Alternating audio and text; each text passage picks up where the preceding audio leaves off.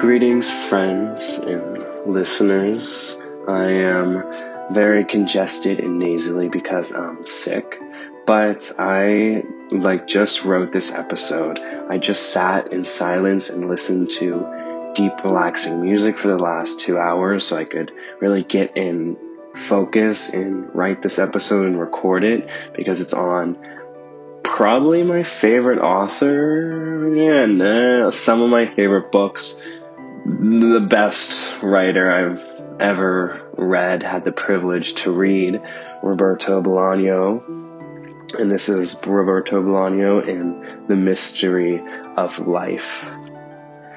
So lately, I've been really asking myself a lot of questions and found myself seeking out a lot of silence to wait for the answers for my questions and so I, like I said, I was listening to a lot of meditation music. I was laying on my bed and I kind of started to get these visions and movies playing in my mind of my childhood of the good old days when I, I had to be under like seven years old and a lot of these memories when I would make blanket and pillow forts and play inside them and invite imaginary characters inside them with me. And I had this whole fictional world created and it simply just existed in my mind and i'm sure at some points i perhaps thought they were real. Like i said i was pretty young.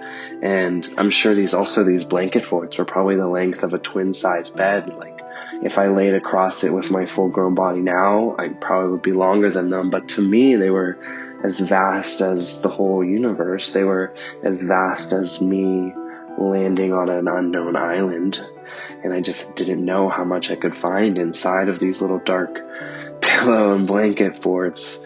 Um, and I didn't have to believe in anything. I didn't have to trust that this all existed. I just played in it and there was no expectations. It was total joy. And with my adult mind, I can now go back and analyze and see I was playing with fantasy and imagination in a really positive and health, healthy way. It wasn't a fantasy where I had to be saved or I needed something. And what I mean by this, I was completely present and content. I wasn't fantasizing of an escape. It wasn't, you know, the usual storyline for me of, oh, if I move into this lavish apartment, I'll be happy because I can host these really cool dinner parties with expensive wine. Or if I get a rich partner, I, I don't have to work and I can just write and buy expensive lattes all day long. Or I'll be happy when I publish a book. Or I'll finally believe in my success and talent worthiness when I have this job. I'm not sure if I'm the only one that has these stories that go like this. Or, oh, I will take really good photos and I'll be happy when I get the new iPhone. And these are some of the stories I really tell myself on a daily basis. Um, and I mean, I can laugh at them because they're honestly, they're pretty comical. I don't actually believe in their truth. Um, they're silly. But my play was really childlike, spontaneous, fulfilling, and open. And it was play when I was fully present and where time didn't seem to exist. And when did I lose that? Where the fuck did that go? I'm like, I've barely experienced that playfulness in life now. It's like the, there's a Rumi poem. I, God, I can't think of it. I know it goes something like, you were once playful and uninhibited, open and spontaneous. Now all you think about is money. Or now all you think about is finding a new lavish apartment. Now all you think about is sex. Now all you think about is winding down and sipping away the evening with a very good bottle of wine. Now all you think about is money. And like that's all I think about a lot of the times. It's like money, money, money. So I can buy a new apartment. So I can travel here because I'll be happy when I travel there. And yeah, like where did that playfulness, that spontaneous nature go? That where why am I not as open and present to the mysteries of life that are unfolding all around me now? And does that really just go away when you get older? Or does having to get a job and having been in the educational system so long and being around people who are pretty much zombies in this capitalism, capitalistic society, buying things, deriving a sense of being alive from the things you purchase or the places you travel to, or the jobs you have. I, like where where does why do you start why is everything good replaced with wanting and not being satisfied by what you already have? I want to return to that playful nature. Christ talks about the kids being the happy ones. The Buddha does too. Or the birds that simply trust in God's nourishment. Where, where did all that go? I seem to lose that in, in my adulthood. And sometimes when I sit in silence or I'm walking down a beautiful, busy Manhattan Avenue, sometimes I catch myself and find myself in that beautiful gap. The gap between thinking, the gap between wanting, the gap of completely presence and openness, the gap where the Buddha and Christ and poet Rumi all live from, and not the gap that's on every fucking corner in Manhattan, although I do like some of their shirts, you know but just the gap of pure awareness, of pure being, of pure love, of pure light, whatever you want to call it, whatever you want to recognize it as. Because life, death, it's all a mystery.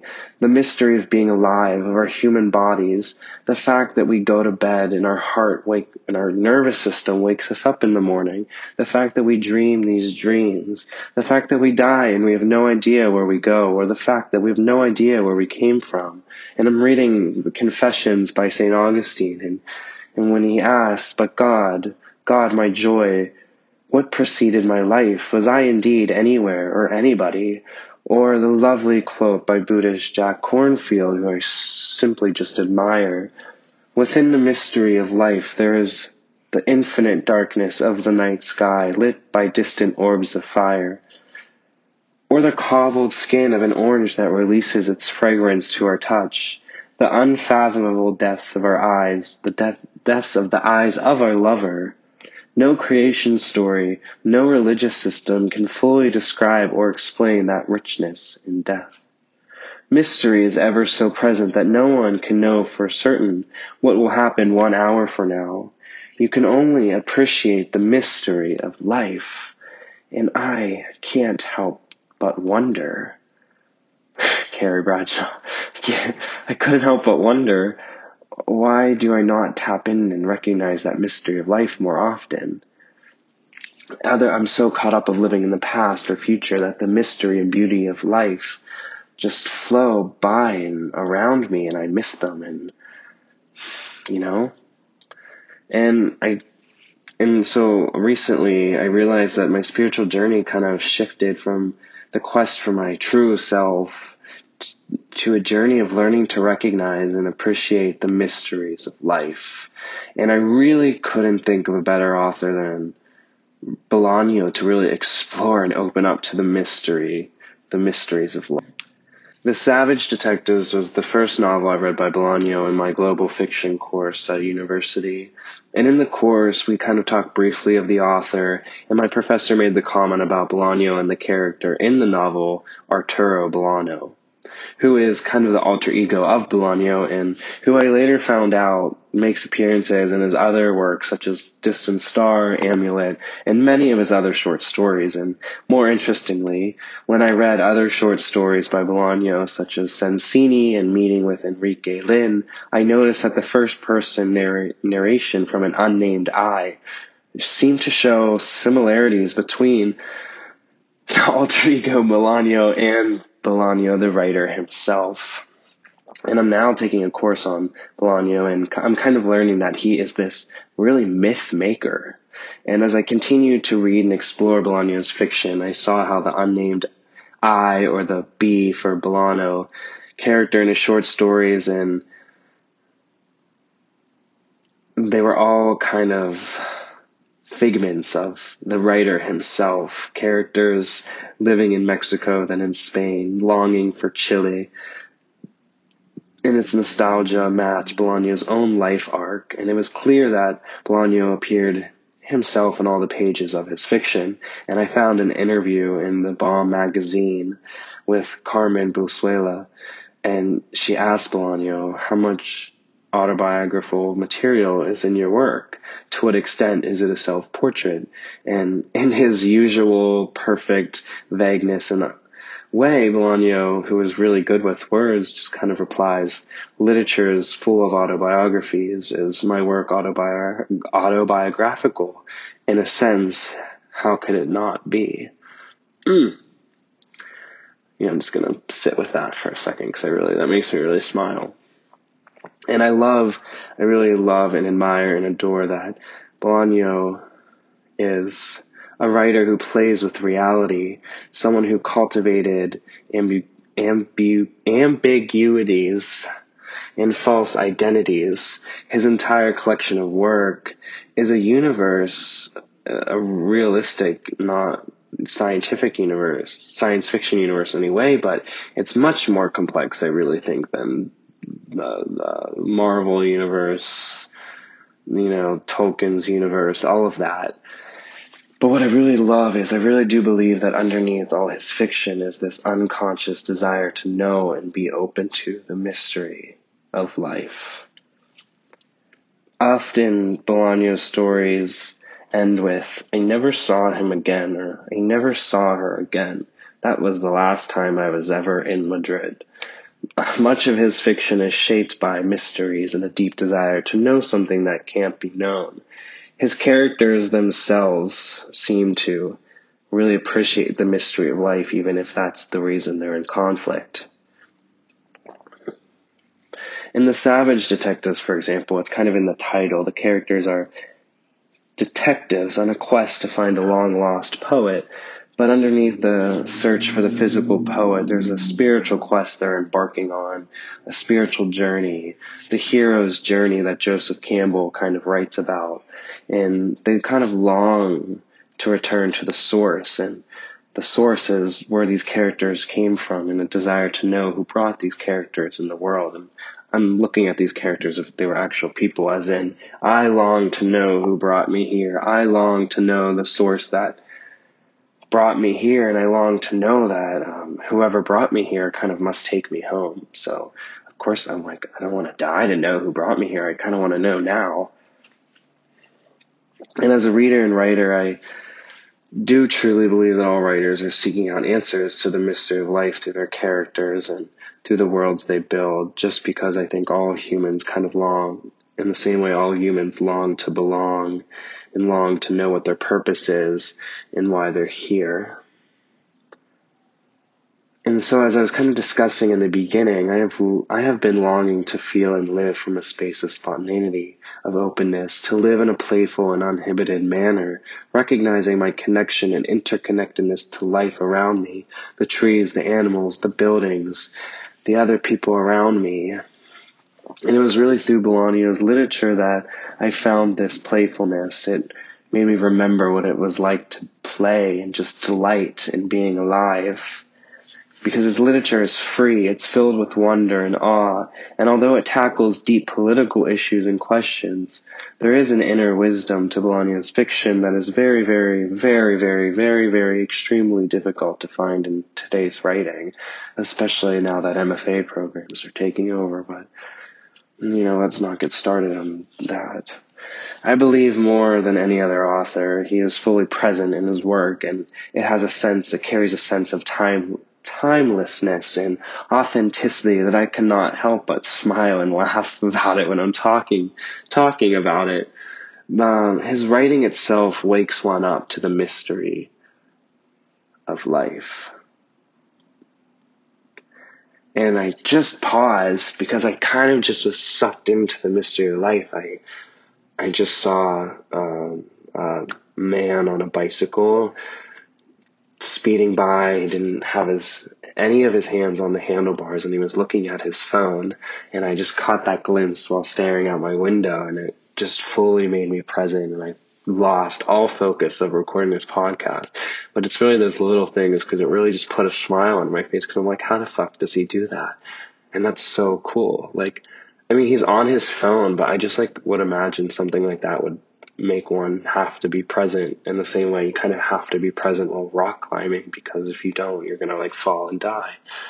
Um, but he can somehow ride a bike with no handlebars. Like that song I used to listen to in sixth grade, I can ride my bike with no handlebars. Like that's a pretty good song, you know. And so, as I'm taking my class on his writing and exploring his books and analyzing them, it really awakened me and put a deep ache in me to return to living life from a sense of wonder and awe, just as all his characters do. And being open to the mystery of life is, in a sense, being present, being mindful, leaving behind a dualistic judgment mind of this is good, this is bad, old is better than new, the past was better than where I am now.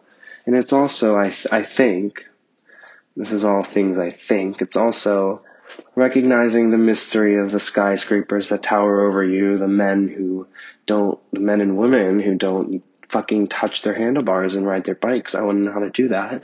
The birds flying, the delicious taste of coffee, recognizing that the coffee you're drinking was poured by another human, but the beans were processed and picked by another human on another continent, and the beans were grown from a soil all of this, all of this, opening up to the mystery of life is returning to that playful imagination and using your imagination to create and imagine a more exciting future for yourself, but not using it to escape where you are now, but being grateful for where and who you are now and grateful to know that you can, you have the capacity to make choices and create the reality that you desire, the reality that you deserve, the reality that will, you will be excited about waking up in the morning to live.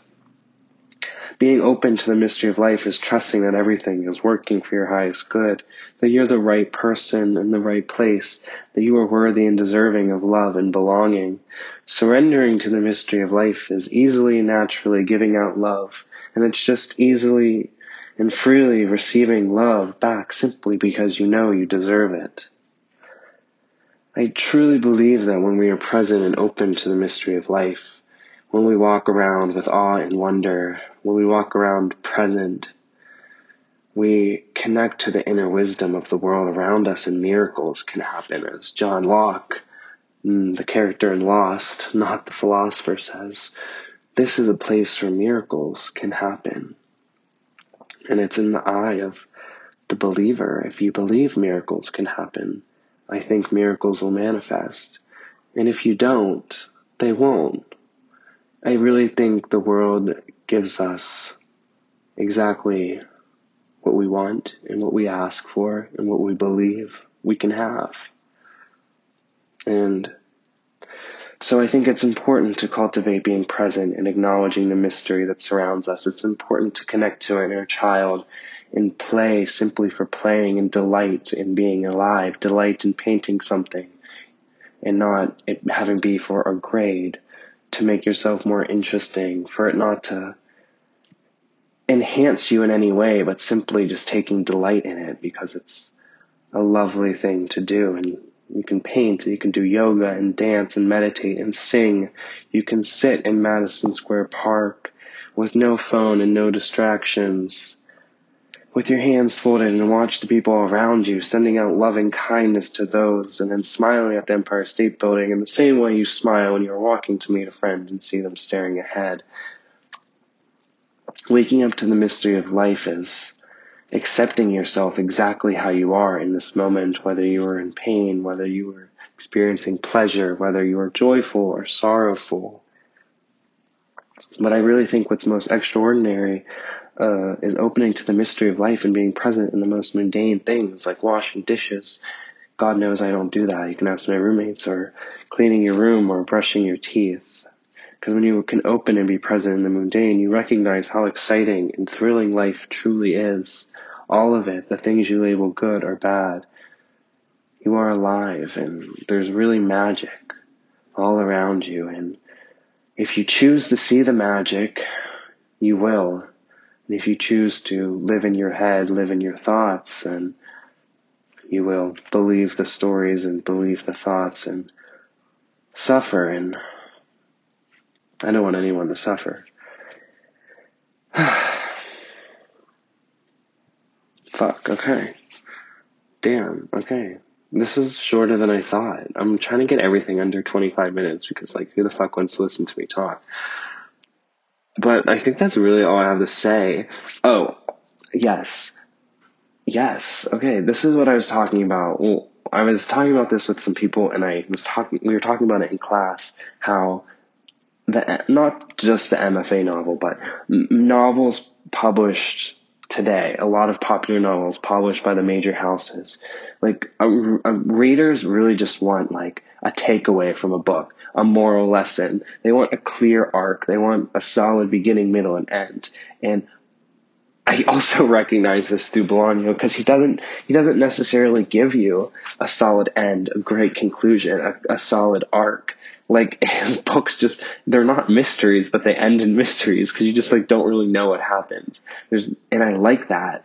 There's there are takeaways from his book but it's not like the takeaways in like traditional like okay here you can see a clear arc and now you're satisfied with the ending because you brought back the problem in the beginning and it was solved in the ending.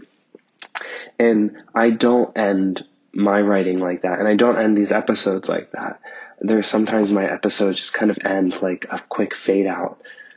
There's not, I don't know the answers to anything. I don't know the answers to the questions I'm asking. I have an idea for an episode. I get excited about what I want to talk about. And when that runs out, then my episode ends. Whether I bring the beginning back to the end and cl- give it a great conclusion or not. Um, so this is the end of my episode now. So maybe you're satisfied, maybe you're not, maybe you wish I wrote it better. But I'm, very content with how I'm writing these and performing these episodes because, you know, they feel good and I'm not going to do them. I'm going to stop doing them when they stop feeling good. But now I'm going to read from the first two journal entries that open the Savage Detectives because the first like hundred something pages um, are actually journal entries from section one Mexicans lost in Mexico. November 2nd. I've been cordially invited to join the Visceral Realists. I accepted, of course. There was no initiation ceremony. It was better that way. November 3rd. I'm not really sure what visceral realism is. I'm 17 years old. My name is Juan Garcia Madero, and I'm at my first semester of law school. I wanted to study literature, not law, but my uncle insisted, and in the end I gave in. I'm an orphan, and someday I'll be a lawyer. That's what I told my aunt and uncle, and then I shut myself in my room and cried all night, or anyway for a long time. Then, as if it were settled, I started class in the law school's hollowed halls, but a month later I registered for Julio Cesar Alamo's poetry workshop in the literature department. And that was how I met the visceral realist, or visceralists, or even the visceral realists, as they sometimes like to call themselves. Up until then, I had attended the workshop four times and nothing ever happened. Though only in a manner of speaking, of course, since naturally something always happened. We read poems, and Alamo praised them or tore them to pieces, depending on his mood. One person would read, Alamo would critique, another person would read, Alamo would critique. Somebody else would read, Alamo would critique. Sometimes Alamo would get bored and ask us, those of us who weren't reading just then, to critique too, and then we would critique and Alamo would read the paper. All right. I'm gonna now. I'm just gonna read some of my favorite parts of his journal entries. November 6th, cut class again today. I got up early and caught the UNAM bus, but I got off at an earlier stop and spent the rest of the morning wandering around downtown. First, I went to the Libreria del Sótano and bought a book by Pierre Louÿs. Then I crossed Juarez, bought a ham sandwich, and went to read and eat on a bench in El Mala. Reading the story plus looking at illustrations gave me a Oh, colossal hard on. I spent the, oh god, this book is too much. November 7th. There are 14 million people living in Mexico City. I'll never see the visceral realist again, and I'll never go back to the university or to Alamo's workshop either. I don't know what I'm going to tell my aunt and uncle. I finished Aphrodite, the book by Louÿs, and now I'm reading the dead Mexican poets, my future colleagues. And we can listen to the lovely sound of pages being flipped.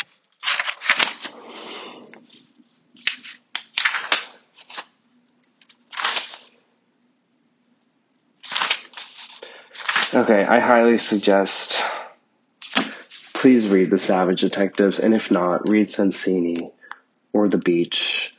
Just find him online. But thank you all for tuning in today, and may you all be free from suffering and the root of suffering, and may you all experience peace, love, and joy today, and tap into the mystery and recognize that mystery all around you. Farewell, my friends. Farewell.